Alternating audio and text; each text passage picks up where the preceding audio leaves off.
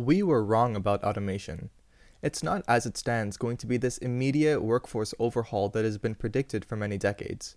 It's not going to suddenly wipe out millions of jobs around the world and force those people into lives of universal basic income. So, what happened?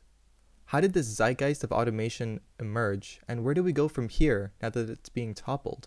I've been a long proponent for Gen Z to really wrap their heads around the fact that their lives and careers could be severely impeded by robots and artificial intelligence. To me, at the time, this seemed like an obvious and daunting fact, and one that I wanted to spread by any means necessary to those that will be affected. I wrote a book about it. I did a talk in Boston about it. I did many podcast episodes about it.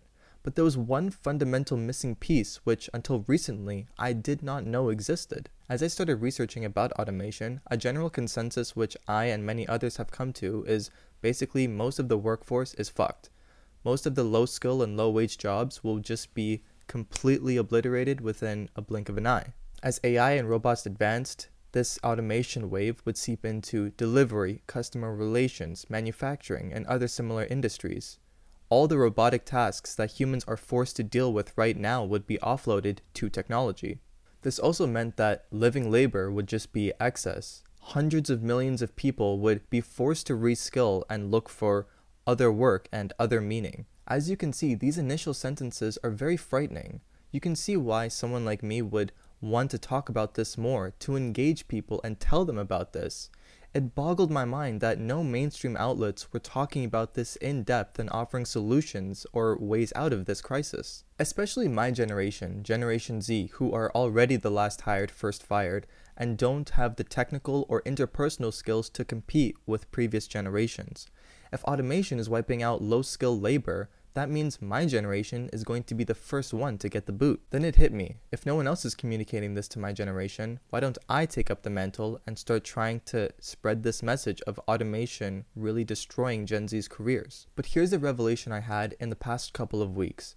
It is fundamentally wrong to consider that AI and robots will just magically accelerate unemployment if innovation has been slowing down since the 1970s. Some bullet points are that specialization is making it very difficult for scientists to find breakthroughs since there is so much for them to learn before they can do actual science.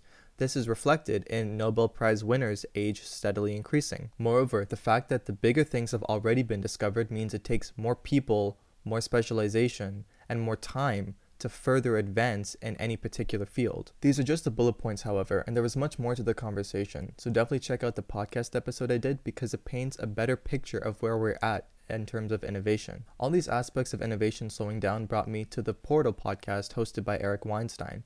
The inaugural episode with Peter Thiel connected all of the dots for me. Thiel talked about innovation slowing down, as he did in his famous book, Zero to One. He then juxtaposed this with the idea that automation will just accelerate and destroy jobs. If we have runaway automation, right? Um, and you know, if we're building robots that are smarter than humans and can do everything humans can do, uh, then uh, we probably have to have a serious conversation about a universal basic income or or something like that. And and you're going to end up with, you know, a very very weird society. I don't I don't see the automation happening at all. And I, I think the question of automation, in my mind, is identical to this question of, uh, of productivity growth. The picture I had painted for myself and was actively trying to spread around the world was incorrect. How can innovation be slowing down for decades and then just pick up suddenly with AI and robots automating everyone? At the surface, it feels like innovation has definitely increased, but it hasn't. Eric Weinstein uses a brilliant example which goes like this I have this test which is uh, go into a room and subtract off all of the screens. Yes.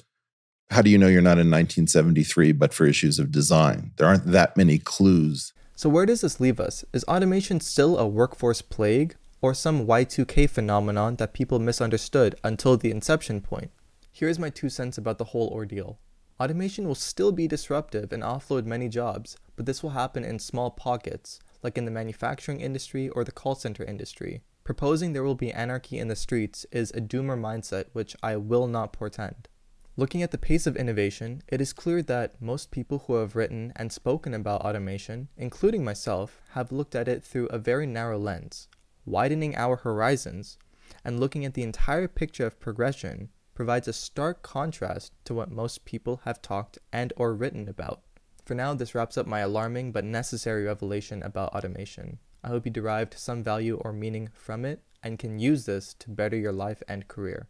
Thank you once again for listening to the Gen Z Diplomat podcast. To support it, please subscribe to our YouTube channel, leave us a five star review on Apple Podcasts, and share the podcast with your friends. Follow our other social platforms on TikTok and Instagram. I firmly believe that the more we talk about what future we want, the more likely we are to build a future that we deserve. Thank you for listening to this episode, and I hope to see you soon.